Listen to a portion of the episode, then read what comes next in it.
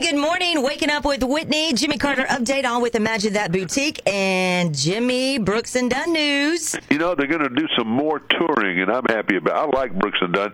There's been a real resurgence in interest in 90s country because it was really good. If you think about it, almost everything from like 88 to 98 was just really, really strong. Oh, yeah. So where are you going to see him? Uh, the, the Little Rock, Arkansas, Biloxi, Mississippi.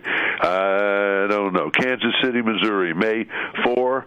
That might be yours. Thursday, May 4th in Kansas City. Otherwise, you're going to have to hit the road and go somewhere like Omaha, Nebraska, or Little Rock, Arkansas. For Brooks and Dunn and Scotty McCreery, late spring, early summer.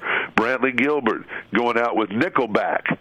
He's going he's going to head jam there. Rogers, Arkansas is one of the dates. Dallas is another one of the dates. Uh, looking, I think that's the most of those. Uh, there's Maryland Heights, Missouri. Where is that? Is that the Hollywood Casino? It is, yeah. Maryland Heights, so they've got it listed as Maryland Heights. So uh, Brantley Gilbert and Nickelback. There'll be some headbanging that night. Willie Nelson, they did a five-part series on him, a documentary, showed it at the Sundance Film Festival.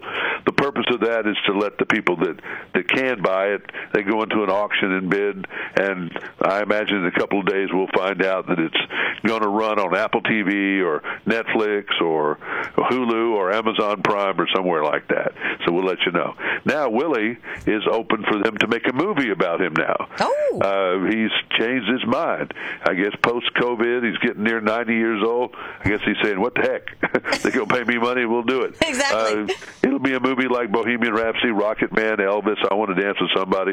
What's love got to do with it? And these directors of this movie said that he will not shy away from them writing about the dark parts in his life too. And there were some heartbreaks, and he was depressed, and time- times weren't always great for Willie Nelson. That's for sure.